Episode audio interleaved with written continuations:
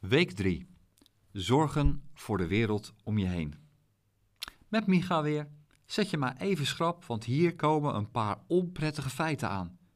Nu, op dit moment, wordt er elke seconde een dubbeldekker met plastic afval verbrand of gedumpt in ontwikkelingslanden.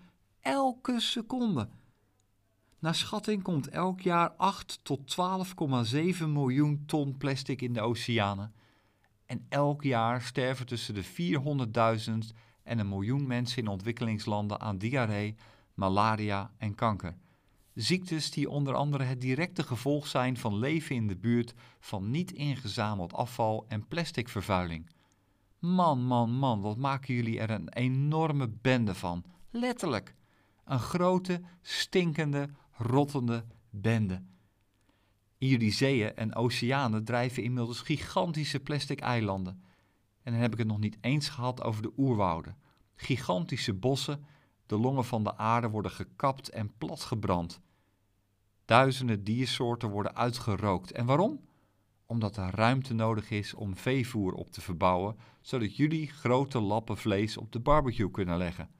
Geef ons heden ons dagelijks brood, zei Jezus. Niet ons dagelijks all-you-can-eat schransfeestje. Weet je waar het op lijkt? Alsof jullie de aarde zien als een tandpasta-tube. Je knijpt alles eruit en smijt het daarna weg.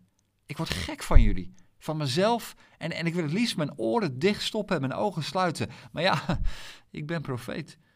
En jullie doen deze cursus. We zitten een beetje in hetzelfde schuitje. We zetten onze ogen en oren wijd open voor dingen die we eigenlijk helemaal niet willen zien of horen, omdat we bang zijn dat we er misschien niks aan kunnen veranderen en omdat we ons misschien wel schuldig gaan voelen. Maar mag ik je als profeet één ding zeggen? Je schuldig voelen is terecht.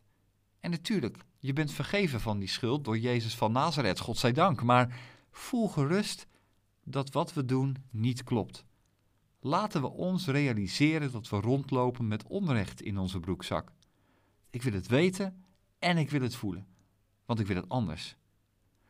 Vroeger vertelde ik de mensen dat God ze zou straffen, dat God ze aan zou pakken.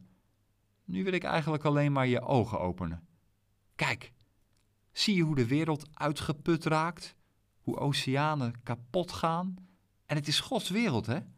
Want God had de wereld zo lief dat Hij zijn enige zoon heeft gegeven, opdat iedereen die in Hem gelooft niet verloren gaat, maar eeuwig leven heeft.